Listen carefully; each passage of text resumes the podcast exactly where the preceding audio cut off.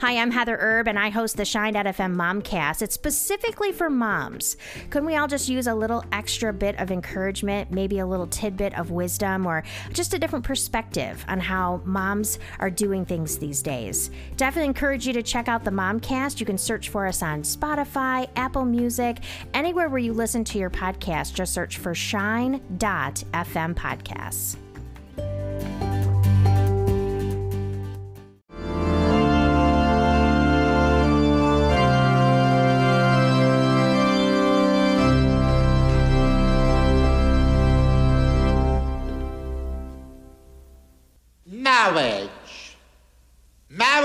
Is what brings us together today. Marriage, that blessed arrangement, that dream within a dream. Stand your ground, men! Stand your ground! Hey, it's Charlie, and you're listening to the Encouragers United podcast.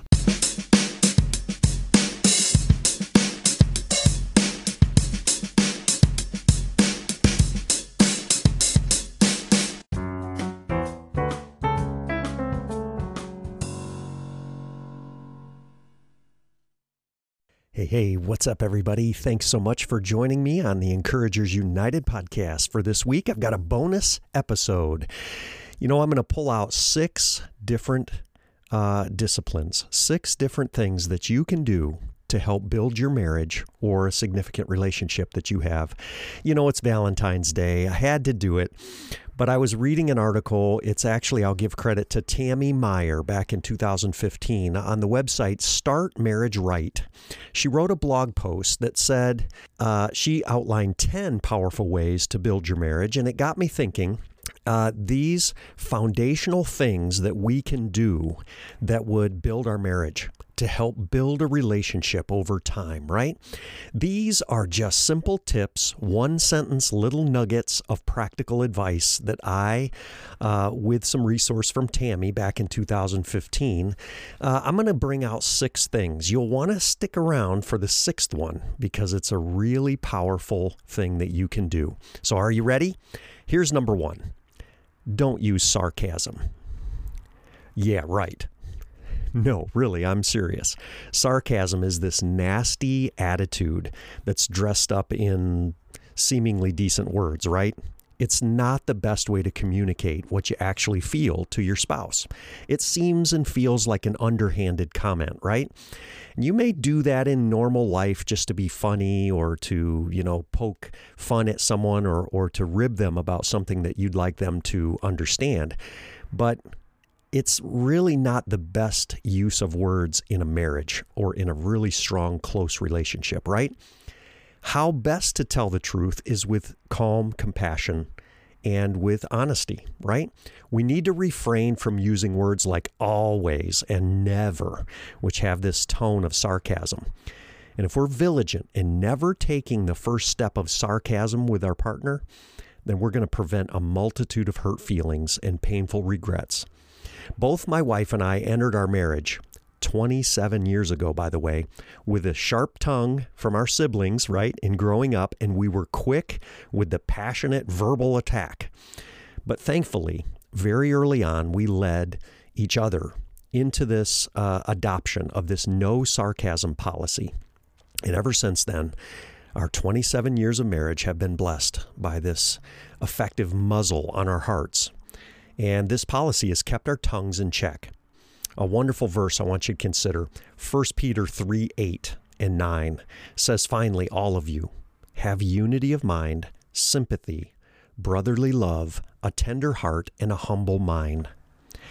Uh, and then verse 9 it says, Do not repay evil for evil or reviling for reviling, but on the contrary, bless. For to this you were called, that you may obtain a blessing. So we're going to be a blessing to our spouse. We're not going to try to undercut them with sarcasm. Here's number two remember your manners. Are you seemingly more polite with your boss or a pastor or even strangers on the street than you are with your own spouse? You got to raise your level of courtesy within your marriage and never forget to put on your best face. Put on your best clothes, take a shower, clean yourself up. Raise the level of the friendship and the enjoyment that you have with your partner by sh- by showing them respect, right? People sometimes get the twisted notion that being in love means spewing our unfiltered thoughts and our unguarded words to to our spouse. They need to take it, right? Because they're our they're our confidant. They're they love me just the way I am. Well, marriage is not a relationship license for you to be sloppy. We love each other, certainly, but we expect the best of each other right? And so in my marriage, I see it as a relationship responsibility to take good care of myself, to eat well, to exercise, to take a shower and clean up, make myself uh, more presentable. Um, surely you can let down your hair, you can let it all hang out and be yourself with your spouse. Relax, yes. Be genuine, of course. But to be rude or dismissive, never, never would you do that to the person who's the closest to you. At the core of good manners is simple respect.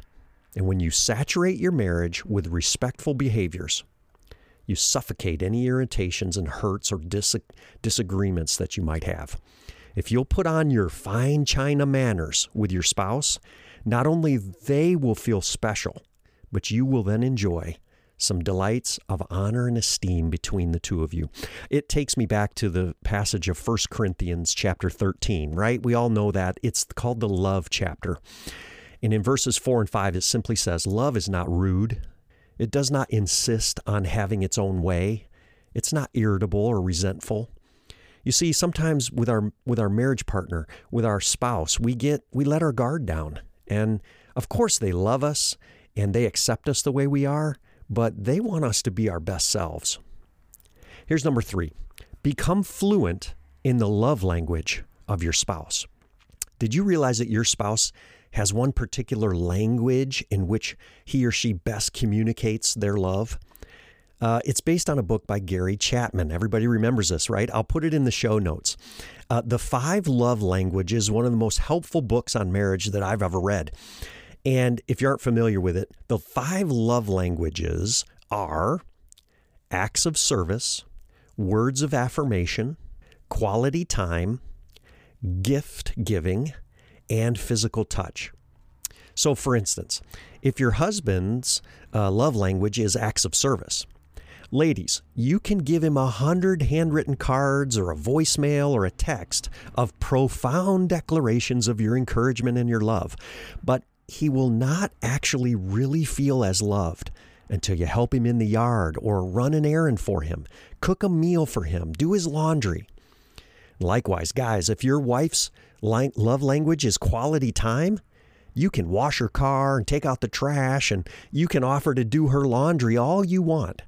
But if she does not feel um, love in that particular way, you need to sit across from her linger over a cup of coffee or tea with her and just look into her eyes and listen, presenting yourself as a friend to spend quality time.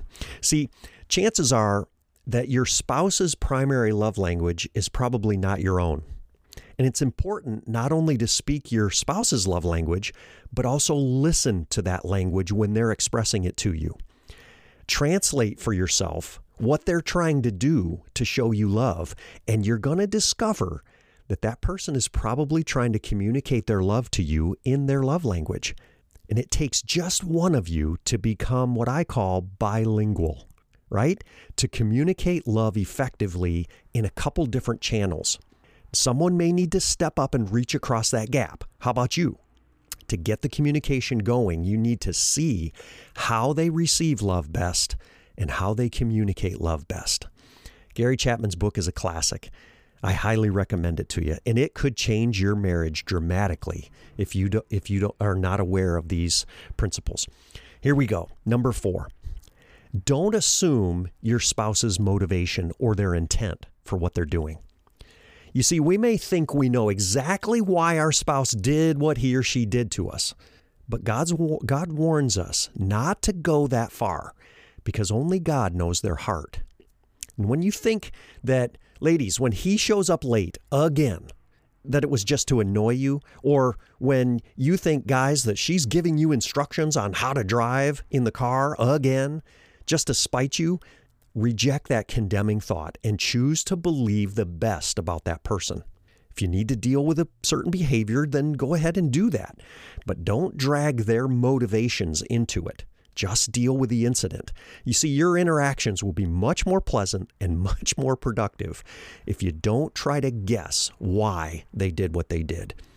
Assuming the wrong motives about somebody can quickly become a bad and dangerous habit, and it hurts their feelings.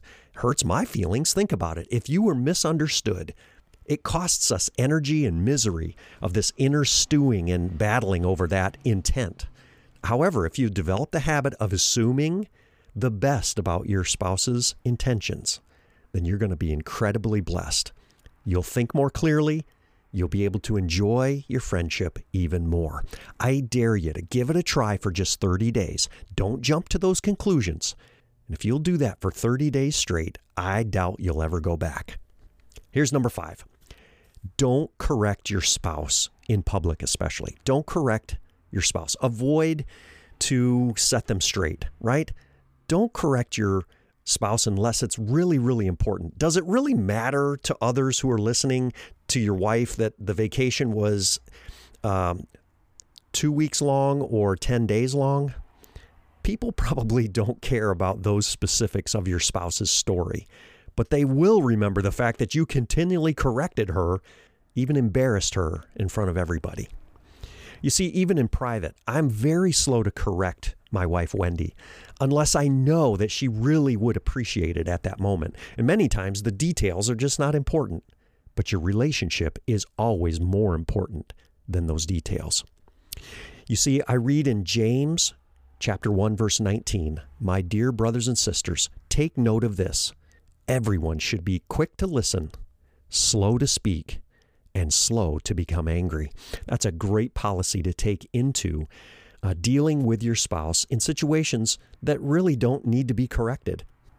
All right, you're still with me. Here's number six. And this was very profound for me, and I really, really appreciate it. I hope it encourages you. Number six, make and accept the bids in your relationship. B I D S, bids. I want to tell you a story. Dr. John Gottman is known around the world for his 40 years of extensive research on marriage and relationships. About 25 years ago, he began watching and recording the daily interactions of conversations of hundreds of married couples. He expected to see successful couples involved in countless small examples of self disclosure and personal sharing, but what he discovered, though, was not what we expect. Successful couples spent most of their time actually talking about ordinary things that seem to make no difference to anyone at all, such as breakfast cereals and mortgage rates or an occasional baseball game. But they rarely talked about their deep inner feelings on a daily basis. Here's what was important the successful couples that he observed made bids and they responded to those bids back and forth. Bids. What he means by that is that there's any type of invitation to connect, such as a comment or a touch or even just a glance, a look.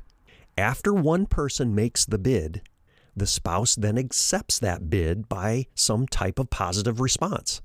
Again, it, it can be simple. It was a comment, a gesture, or even a facial expression. You observe that couples who are the most happy together for long periods of time are making countless bids back and forth with each other, accepting each other's bids and building upon that in the relationship. You see, their bids often looked remarkably inconsequential, but it doesn't matter. What matters is that the bid was there, it was offered, and it was accepted. For example, Perhaps your spouse remarks one morning as she's looking out the window that she sees a beautiful cardinal, a red bird, sitting on the back fence. And if you're eating your breakfast and you take time to look out the window and see the bird for yourself, you're accepting her bid. And then you comment that that's a pretty bird or building, uh, you know, a conversation about what type of bird it is. You're building your marriage. However, the opposite of that is if you ignore the comment, you ignore the bird, you respond harshly or you grunt and keep drinking your coffee, you're refusing that bid and you're just causing a little micro damage in the marriage. And day after day, as couples create, offer, and respond to these bids, offering and accepting each other's connections, they're actually knitting together a very strong relationship. And each interaction, albeit that small, is very powerful when they're woven together on top of each other. And likewise, a series of refused bids or rejected bids, however small, they become a very destructive force in the marriage. Responding to bids is so significant that Dr. Gottman learned that he could predict with a very high accuracy the success or failure of a relationship by just this one factor. And just as birds build their nests one little bit by bit, you and I can build our marriages bid by bid, giving and responding. Well, there you have it. There's six great practical ways that you can build your marriage. And I hope you've been encouraged today. You know, it's Valentine's Day coming up. And if you're married, I hope that this holiday gives you a great chance to reinforce your love and your care for your spouse. February is a super busy month for the Grimes house. It always has been in our life.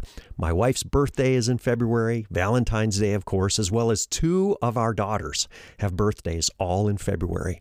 It's a great month for dad to share his love and to encourage uh, everyone around him. I hope this has inspired you to start where you are, take what you have, and do what you can. And you know what? For those of you who are country music fans, I'll send you out with a great brand new song written by a new up and coming country artist named Cooper Alan. Here's his new single dedicated to his parents, and it's called Tough Ones. We're gonna be the strong ones, still standing when the hell comes, still running when the well runs dry, still believing when the sun don't shine, ain't afraid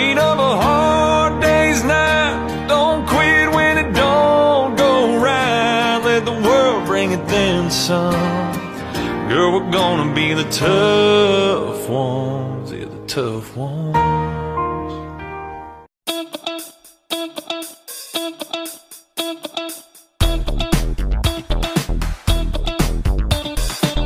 Thanks for listening. This has been another episode of the Encouragers United podcast with me, Charlie Grimes. I would love for you to do me a favor and leave a comment and a rating for this podcast. It means more to me than you know because that's how people are alerted about the Encouragers United podcast. I invite you to simply let me know how I'm doing, and that refers others to listen as well. I appreciate and read every one of your comments, and I'm trying to make the show better and better each week. For more information and to connect with optimistic, enthusiastic leaders all over the world, be sure to search for Encouragers United on Facebook, YouTube, and Instagram, or visit my website, charlesrgrimes.com.